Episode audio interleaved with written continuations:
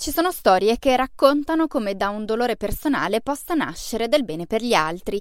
A noi queste storie piacciono molto e anche oggi qui in Radio Scarp con Marta Zanella ve ne raccontiamo una.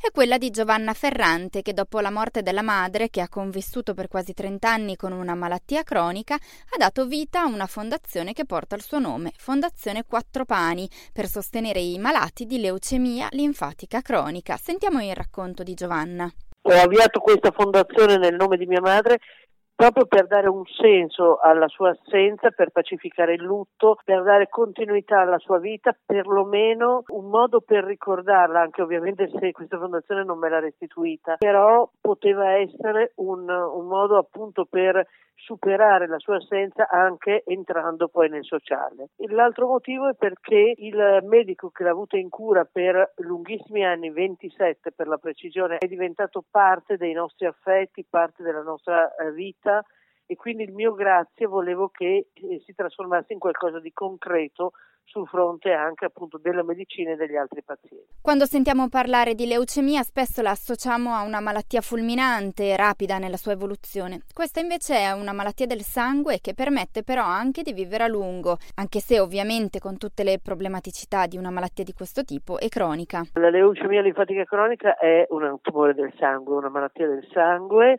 che porta con sé una trasformazione dei globuli bianchi, della risposta fisica anche quotidiana nel senso di stanchezze, attività in qualche modo messa in discussione, una debolezza e una cronicità soprattutto, nel senso che ovviamente ci sono farmaci che la tengono molto ben controllata, però è una malattia cronica, nel senso che si cura ma non si guarisce. Perciò certe debolezze, certe fragilità, purtroppo anche la uh, esposizione ad eventuali problematiche tipo polmoniti o comunque infezioni varie sono queste che rappresentano la mappatura di questa patologia. È una malattia comunque che nel caso di mia madre è stata fortunatamente asintomatica, ma anche laddove si tratti di una patologia asintomatica prevede comunque una continuità delle visite periodiche, delle cure, a volte delle trasfusioni. Il, il paziente diciamo che convive con questa malattia, quindi è un vissuto che diventa inevitabilmente allacciato con la vita di tutti giorni. Certamente è un momento, quello della diagnosi, in cui si deve accettare che qualche cosa di estraneo come una malattia entra prepotentemente nella vita. Ma qual è l'obiettivo di questa fondazione? Dove lavora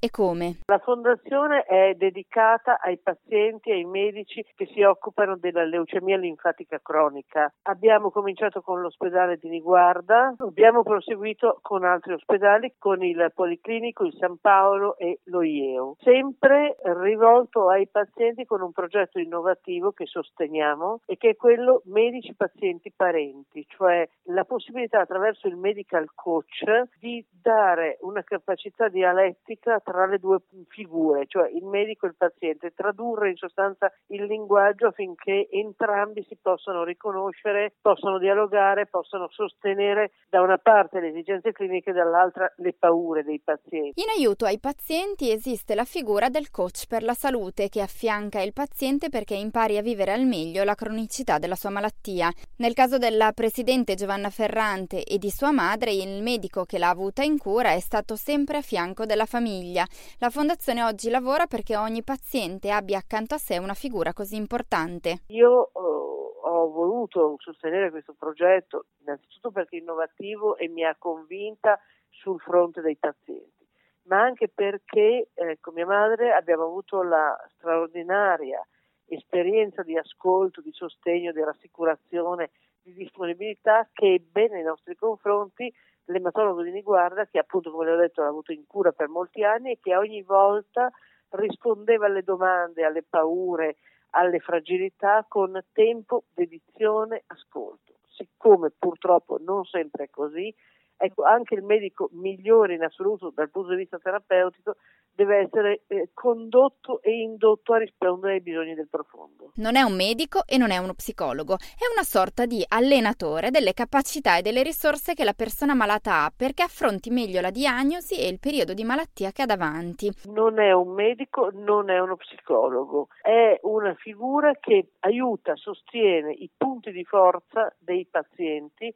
Psicologo, lo psicologo generalmente generalmente analizza la vita, i percorsi, le relazioni, il passato che ha portato un individuo a diventare quello che è nel presente. Il medical coach invece parte dall'esperienza traumatica della dichiarazione di una diagnosi e da quel momento lavora con il paziente perché appunto i suoi punti di forza gli permettano di avere una vita normale e di affrontare quell'ingrediente in più che è entrato prepotentemente che è la malattia. Quindi è un rafforzativo delle possibilità individuali di far fronte ad una realtà che in qualche modo è stata trasformata da una patologia importante come è una patologia cronica. Il eh, medico a sua volta viene aiutato dal medical coach perché viene indirizzato a trasformare il proprio linguaggio, a dare mm, risposte al bisogno di ascolto. Non c'è solo la terapia, non ci sono i farmaci e basta, naturalmente sono fondamentali, ma c'è anche la capacità di dialogare, di ascoltare, di rassicurare. Vediamo allora meglio come funziona. È un corso, un percorso di circa sei mesi per ogni paziente, una serie di incontri che al momento si tiene in un'aula dell'Università Statale di Milano, un luogo neutro e non legato alla malattia per affrontare un percorso di di sostegno già difficile. I nostri medical coach attualmente sono due, vanno con una periodicità che è stabilita da loro insieme ai medici e ai pazienti nei diversi ospedali. Il corso eh, è più o meno di sei mesi con un confronto ogni due settimane. Questo è più o meno la, il cono di luce insomma, che è previsto dalla, dal coaching però è, è, anche lì perché ovviamente dopodiché il paziente ha preso abbastanza eh, responsabilità individuale per compiere e continuare a compiere quel cammino individuale che gli è stato in qualche modo trasmesso. Laddove però un paziente volesse continuare per sue esigenze, perché sente il bisogno o comunque ha generato un legame che ancora gli sembra necessario approfondire, può continuare tempo indeterminato. Nel caso della presidente Giovanna Ferrante e di sua madre, il medico che l'ha avuta in cura è stato sempre a fianco della famiglia. La fondazione oggi lavora perché ogni paziente abbia accanto a sé una figura così importante, una persona che è effettivamente utile a detta dei pazienti e anche dei medici. Per quanto riguarda i pazienti, devo dire che eh, molti di loro hanno già testimoniato di aver avuto una sorta di rafforzamento nei confronti della malattia, un sentirsi molto più capaci di dominarla, di gestirla, di aver ritrovato in una parola un quotidiano nella normalità, pur essendo consapevoli che ovviamente va seguita anche una periodicità clinica ben precisa.